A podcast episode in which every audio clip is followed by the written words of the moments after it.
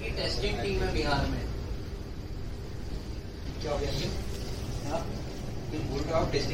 अरे नहीं नहीं वो एक्चुअली डिजी बिहार से मिक्स आ रहा अच्छा।